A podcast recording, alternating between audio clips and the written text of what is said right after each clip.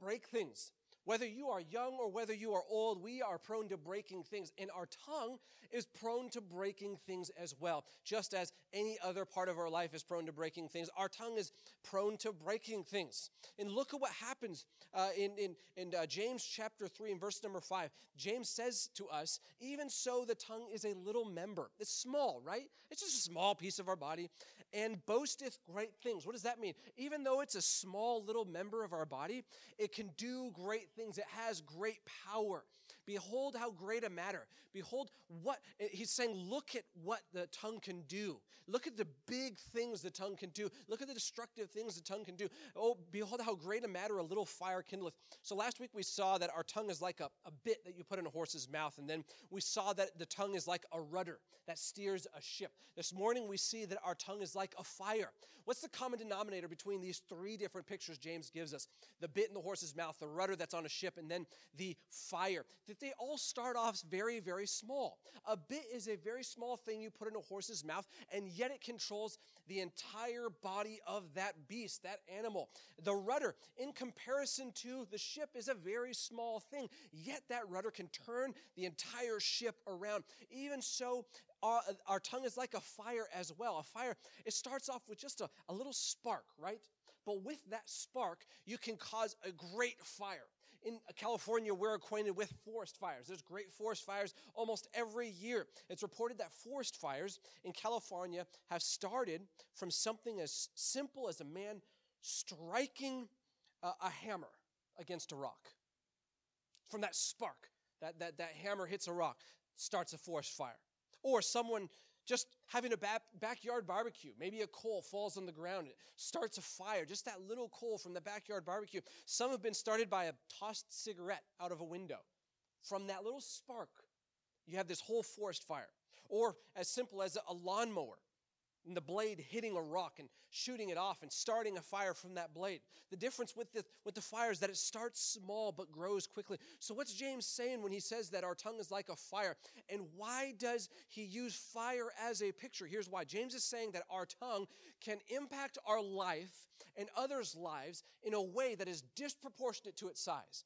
You see, our, our tongue has a power and it has an ability that is disproportionate to the size of our tongue. The words we speak, they have a huge power in our lives. Like a simple spark has the ability to ignite into a forest fire, so are words, which seem so inconsequential, right? They seem so small. You've heard the phrase, uh, sticks and stones may break my bones, but words will never harm me. Well, that couldn't be further from the truth because words do have great power. And James, scripture, is telling us that it does.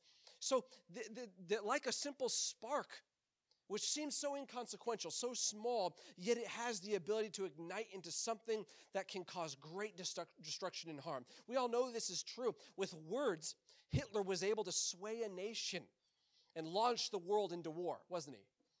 See, it's estimated that for every word, in every word in Hitler's book, Mein Kampf, 125 lives were lost in World War II. For every word in that book. See, our words may not cause, our words may not cause wrecks or wars, but they can break hearts and ruin reputations. See, with one lie, with one lie, years of trust can be broken. One cutting remark can embed itself into someone's memory for years. One cutting remark. One misplaced statement can impact how our spouse or our children see themselves. You see, so, so our tongue has all of these destructive abilities, yet on the flip side, our tongue can also impact the people around us for good. One discussion can end a war. One conversation can result in someone, tr- someone trusting Christ as Savior. One compliment can encourage a child or a spouse or someone you love to follow a dream. One prayer can change the spiritual trajectory of someone's life. A simple compliment can encourage someone who's hurting. And we see with one prayer, it can make a difference. And again, we come to Proverbs chapter 18, verse number 21. It says, Death and life are in the power of the tongue, and they that love it shall uh, eat the fruit thereof. See what we must understand this one simple truth this morning that our words have power to destroy life or to give life. And James expands on this idea in verse number six. Look at verse number six. And the tongue is a fire, a world of iniquity. So is the tongue among our members that it defileth the whole body. James says in verse number six that our tongue can defile our whole body. What does that word defile mean? That means to stain. So think of it this way. If I was to stand up here and I had something in my teeth this morning, or if I had a stain like right here from spaghetti sauce or whatever. Now, if it just covered just a small portion of my shirt, right? Just a small portion, just a little stain, just a little piece of spinach or chocolate donut, more like it, just a little piece of donut in my in my teeth. Would you guys be focused on what I'm saying, or would you guys be focused on that stain or on that piece of chocolate? Well, of course, you'd be focused on that piece of chocolate. Of course, some of you guys, you'd be trying your hardest to, to listen and pay attention, but you'd be focused on that stain. Every time you look at me, you'd be, like, you'd be looking at that stain. And you would just, it would bug you the entire service, right? You'd look at that stain and be like, I can't believe, how could his wife not let him come up here with that stain? What is he so stupid? I mean, what is this guy? I knew he had all these problems. And you start thinking, thinking stuff about me because that one little stain, even though I'm wearing everything else that has no stains on it, that one little stain, it just, it, it taints the whole thing, right? James is saying when our tongue can defile our whole body, it says it can stain our whole body. You notice how James is saying here that you can do all the things right. You can have, you can be kind, you can be generous, you can be a thankful person, you can be a grateful person, you can be a person that loves Jesus Christ. But he's saying if you cannot control your tongue, if your words are out of control, it stains everything about you. That's all people will see. That's all people will think about because our, our tongue has a disproportionate amount of power in our lives. You see, this is what James is our tongue can taint an otherwise good reputation. You see, you ever saw someone, they had a great reputation, but there was that one thing about them that it just, it irritated you. It, it, ruins their whole reputation. That's what the tongue does. An individual may be intelligent, sensitive, generous, you fill in the blank, but if their tongue has no control, it stains their entire reputation, or that entire relationship, or that entire workplace, or that entire church. You see, what's the point? Our tongue has a power that is disproportionate to its size, and it has an ability to, uh, to radically influence our perception of people, relationships, and groups. It controls our perception. So, not to put a fine point on it, but James tells us what kind of, uh, what, what, what our tongue is like in James chapter 3, verse number 6, and look at the end of that, that verse. And I suppose this is putting a fine point on it. And the tongue is a fire, a world of iniquity. So is the tongue among our members that it defileth the whole body. Now watch this. And setteth on fire the course of nature, and it is set on fire of hell. Whoa, whoa, strong words, right? Set on fire of hell. James is saying that our tongue is often set on fire. What does that mean? James is saying that a destructive tongue, a cutting tongue, a hurtful tongue are like the fires of hell. Well, you notice one thing that's interesting if you study this. This word here, that word hell, means Gehenna. Well, what does Gehenna mean? Gehenna was actually a place. It was a place outside of Jerusalem. It was on the outskirts of Jerusalem. And scholars and historians believe that this place called Gehenna, which actually means hell, it was the place where people would go outside of the city, they'd take their trash, and they would dump their trash into this big pit called Gehenna, this place called Gehenna. And they would they would throw their, their trash in there. This is the, the local dump, right? This is a city dump, and they would they would light all of that garbage on fire to burn it down, to, to, to burn away all the bacteria and all the germs. So they would burn it. And so people knew when James was saying it's set on fire of hell, it's literally set on fire of Gehenna, they knew that they were in their mind, they thought of, oh, Gehenna. That's the city dump that's always on fire because there's always garbage being burned. So James is saying, when our tongue is out of control and it's destructive and our words are hurting people, it's literally like a garbage dump. You can tell James was a subtle guy, right? This is what he's saying. That's he's saying that our tongue has this power to be a very uh, destructive thing. It's saying that an improperly used tongue was as disgusting as the local dump. You can tell this, this. So the question is, what do we do about the destructive nature of our tongue? Knowing all of that bad stuff about our tongue, what do we do about the destructive nature about our tongue? Look at Proverbs chapter 10. In the multitude of words, there wanteth not sin. In the multitude of words, you're going to find sin. You're going to find hurtful words. You're going to find derogatory words. You're going to find words that bring down and break down and hurt. But he that refraineth his lips from speaking is wise. Look again at Proverbs chapter 15, verse number 28. The heart of the righteous studieth to answer. He studies before he says anything. But the mouth of the wicked poureth out evil things. He just pours it out. So in Proverbs chapter 10, you see the multitude of words, and there wanteth not sin. Proverbs chapter 15, the wicked poureth out evil things. The writer of Proverbs is saying that there needs to be a restraint on the words we say. We need to regulate our tongue. We need to control our tongue. So I put it to you guys this way. I brought something with me to illustrate the point. This is our this is what we use to drink water at our at our home. How many of you guys know what this is? This is this is a Brita water filter. So, this is how we get clean water if you don't trust the water from your tap. So, inside this contraption, obviously, there is a don't worry, I'm going to change this out. I'm not actually going to go home and drink this. So, there's a water filter, right? And you take this water filter out. What does this do? So, you pour the water in from your sink, and as it's going through this water filter, it filters out all the bad stuff, whatever that stuff is. Filters out the, the, the, bacteria, the gunk, maybe minerals that shouldn't be in there, maybe any, you know, whatever. This filters out. So at the bottom end, when it's all done filtering, you have nice, clean, fresh water to drink. It filters it out. We all probably do this in some way or another. We filter things. James is saying we need to filter what we say. There are some things that should be left out. There's some things that shouldn't be said. There's some things that, that, that hurt. There's some words that don't need to be spoken. So, what do we filter out in our life? What kind of words do we filter out? That's the question. If we need to filter our words, what doesn't get to go through? What needs to be filtered out? What can't stay? And he tells us in uh, Proverbs chapter 12. This is the first one if you're taking notes. Uh, there is, Proverbs chapter 12, verse number 18, there is that speaketh like the piercings of a sword, but the tongue of the wise is health. You know this is? Criticism.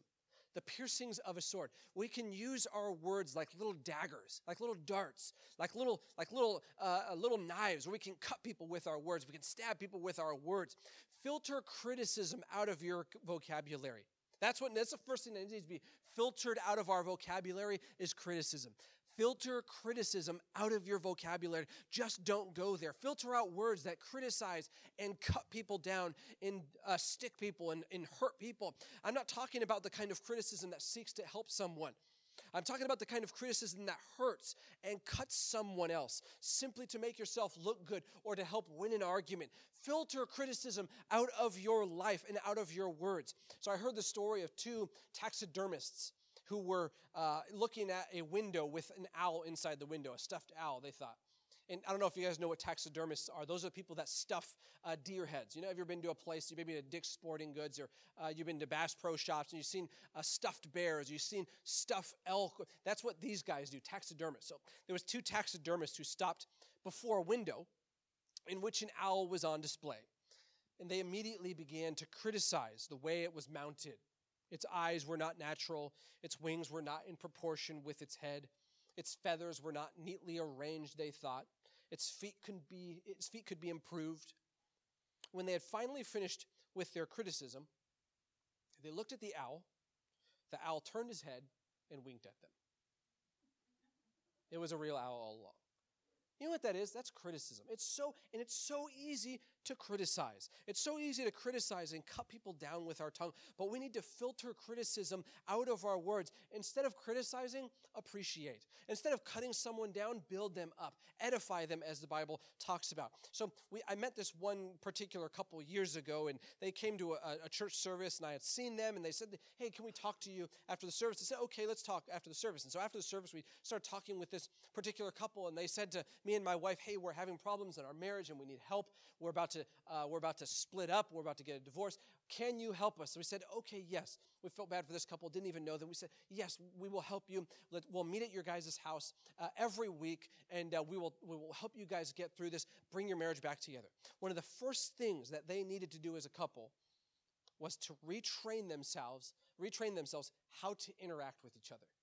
Because all they were saying to each other were, were criticizing remarks, nagging remarks, picking at each other, hurting each other, sticking the dagger in each other with their words. They needed to uh, completely retrain how they interacted with each other and how they spoke to each other. That was the first thing we had to help them with, and we gave them homework the first week, and we said, This is your homework for the very first week that we're going to be uh, meeting with you guys. The first week of homework is you can't say one critical remark the entire week even if you think that critical remark is uh, legitimate. Very from the very get go, this is, this is what we want you to do. We want you to retrain fundamentally how you interact with each other with your words. You see, when you remove criticism, you create the space necessary for growth.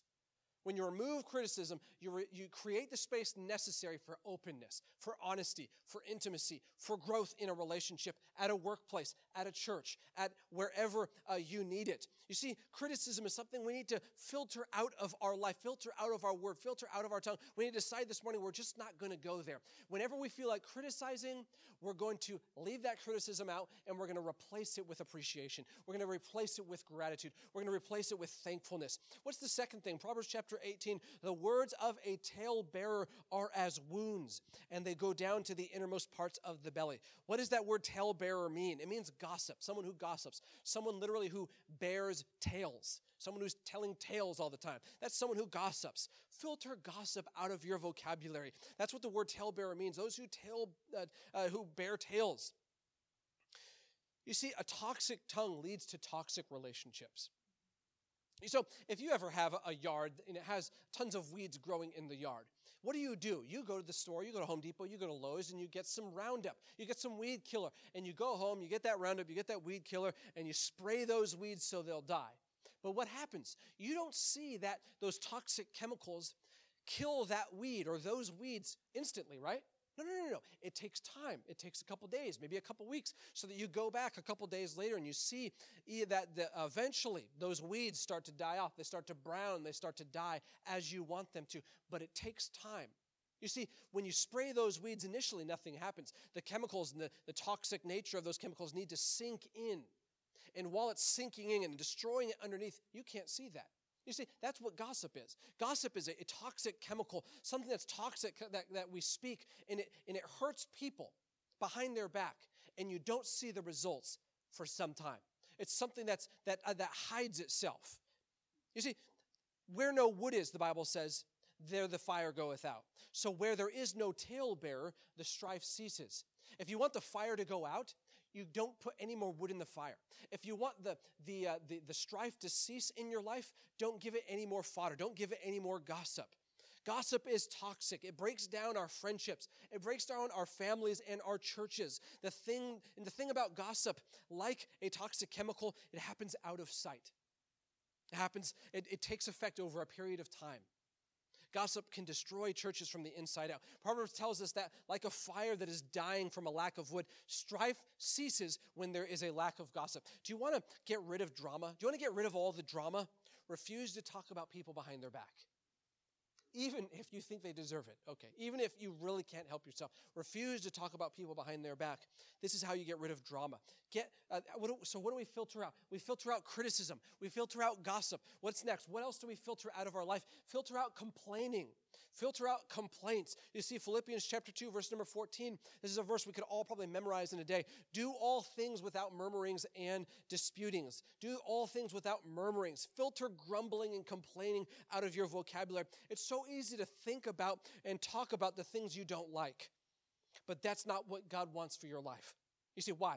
Because when we complain about a thing, it blinds us to the good in that thing.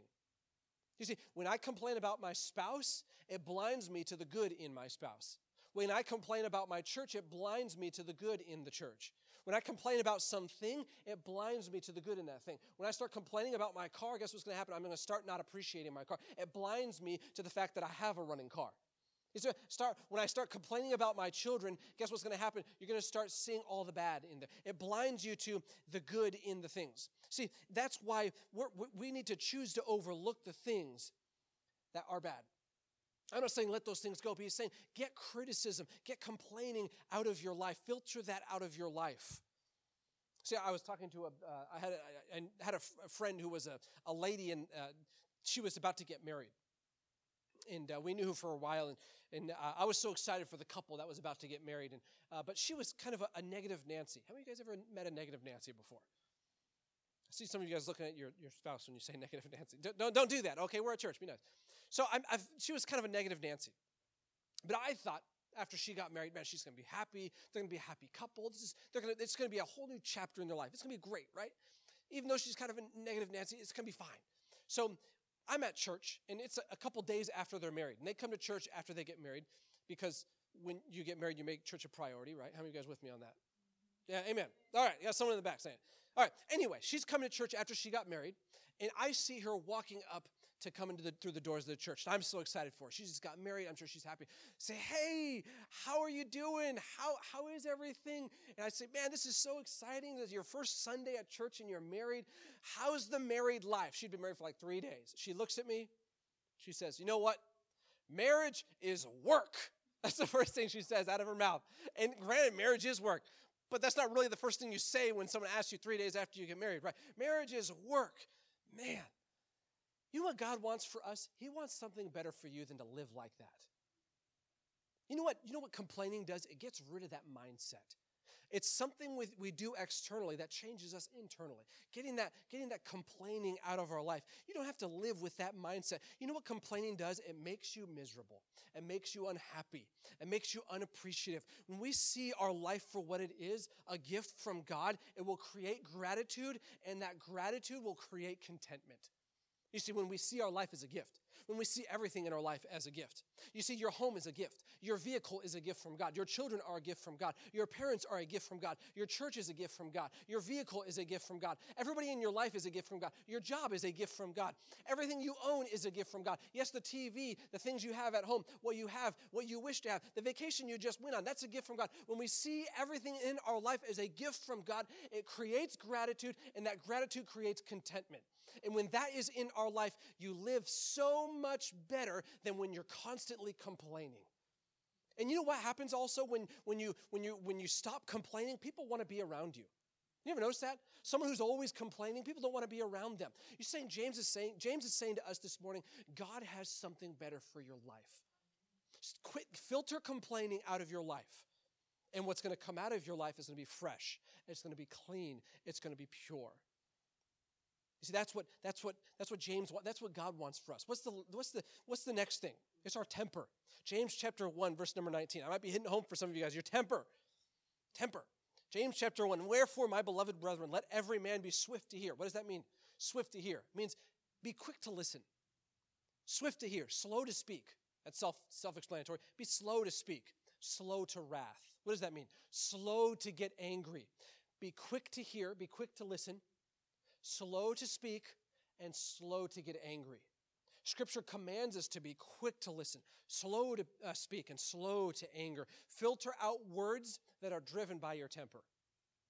When you, see, when you can tell that the, what's going to come out of your mouth is driven by your temper, filter that out. Whatever's driven by your temper, don't speak while your temper is flaring. You know what you do if spaghetti sauce eh, on your stove is starting to boil?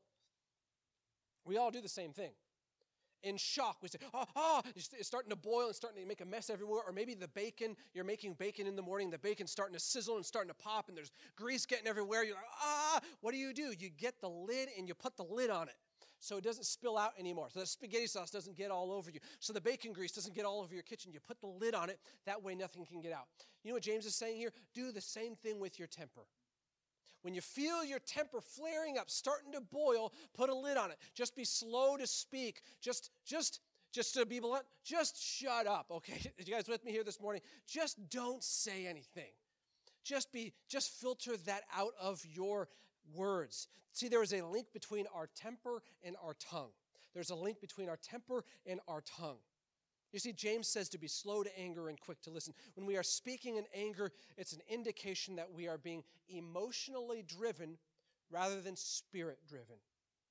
When we are uh, responding in our temper, we are emotionally driven rather than spirit driven. You want to save yourself lots of regrets and apologies. Allow the spirit to guide your conversations, not your temper. Ultimately, we need strength from God to tame our tongue. Look at verses number seven and eight. And this is the best part. For every kind of beasts and of birds and of serpents and of things in the sea is tamed and hath been tamed of mankind.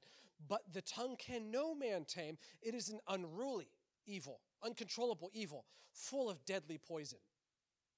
What's James saying here? He's saying that every kind of burst, uh, beast, every kind of bird, every kind of animal, you can tame.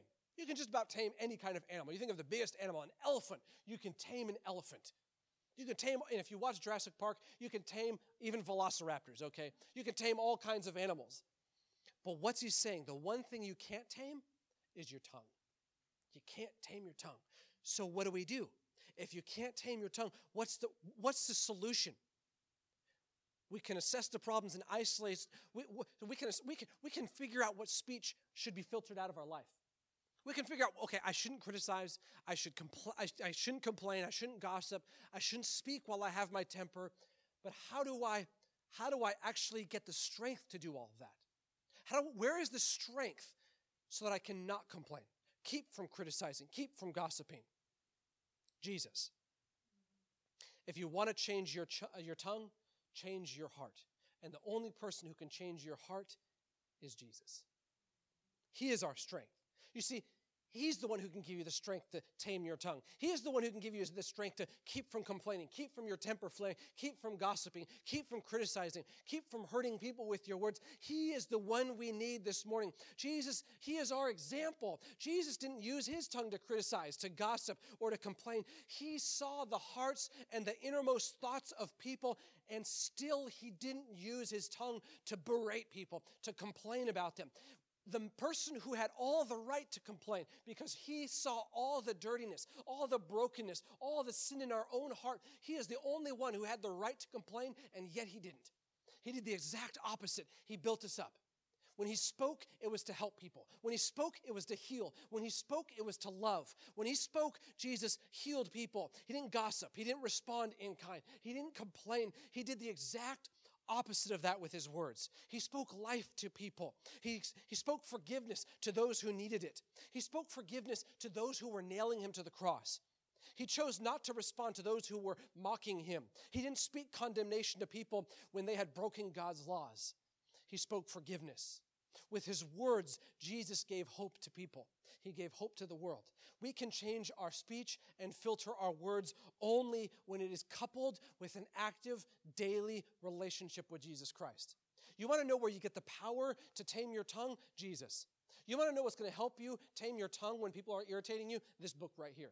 You want to know what's going to help you get rid of the complaining and the criticism? Prayer.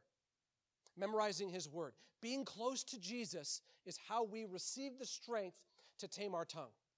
That's the answer. You see this, 2 Corinthians chapter 12, the Apostle Paul tells us this. And he said unto me, My grace is sufficient for you, for my strength is made perfect in weakness. Most gladly, therefore, will I rather glory in my infirmities, that the power of Christ may rest upon me. Therefore, I take pleasure in infirmities and reproaches, in reproaches and necessities and persecutions, in distresses for Christ's sake. Why? For when I am weak, then am I strong. What's he saying here? When I don't have the strength, Jesus is my strength. When I am weak, Jesus will give me the strength that I need. When it's really hard to filter out the wrong words, go to Jesus. Spend time in prayer. You know, most of the time we can't filter the words, we can't tame our tongue because we don't have a daily relationship with Jesus Christ. If we get that, if we change our heart, it will change our tongue. If we change what's happening on the inside, it will change what's happening on the outside. You know the thing about fire? Californians, we can look at we can look at all the fires and say fire's bad, right?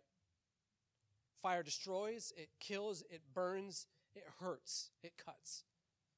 It does all the things that are that are evil, so to speak. But you know what else fire does? It warms. It gives light gives life to people. Fire is also a source of great good. Fire is also a source of life. You know, with your tongue, you can break down, but you can also, with your tongue, you can go to someone who's hurting and you can speak life into that person. Someone who's lost and in darkness, you can speak light to that person. See, that's the choice we have. We can, we can filter out these things so that at the end of the day, what we have to give to people is pure, it's life giving, and it's clean. That's why we tame our tongue. That's why we need a relationship with Jesus Christ. Because what we what you have to give with your words is an amazing thing. What God wants to do through your words is to speak life. What God wants to do in your life through your tongue is to help those around you, to speak life into the people at your workplace, to lead your children in the way they ought to go, to lead your family, to lead your spouse. That's what, that's what God wants to do with your tongue if we tame our tongue. So the question is this morning how will you use it?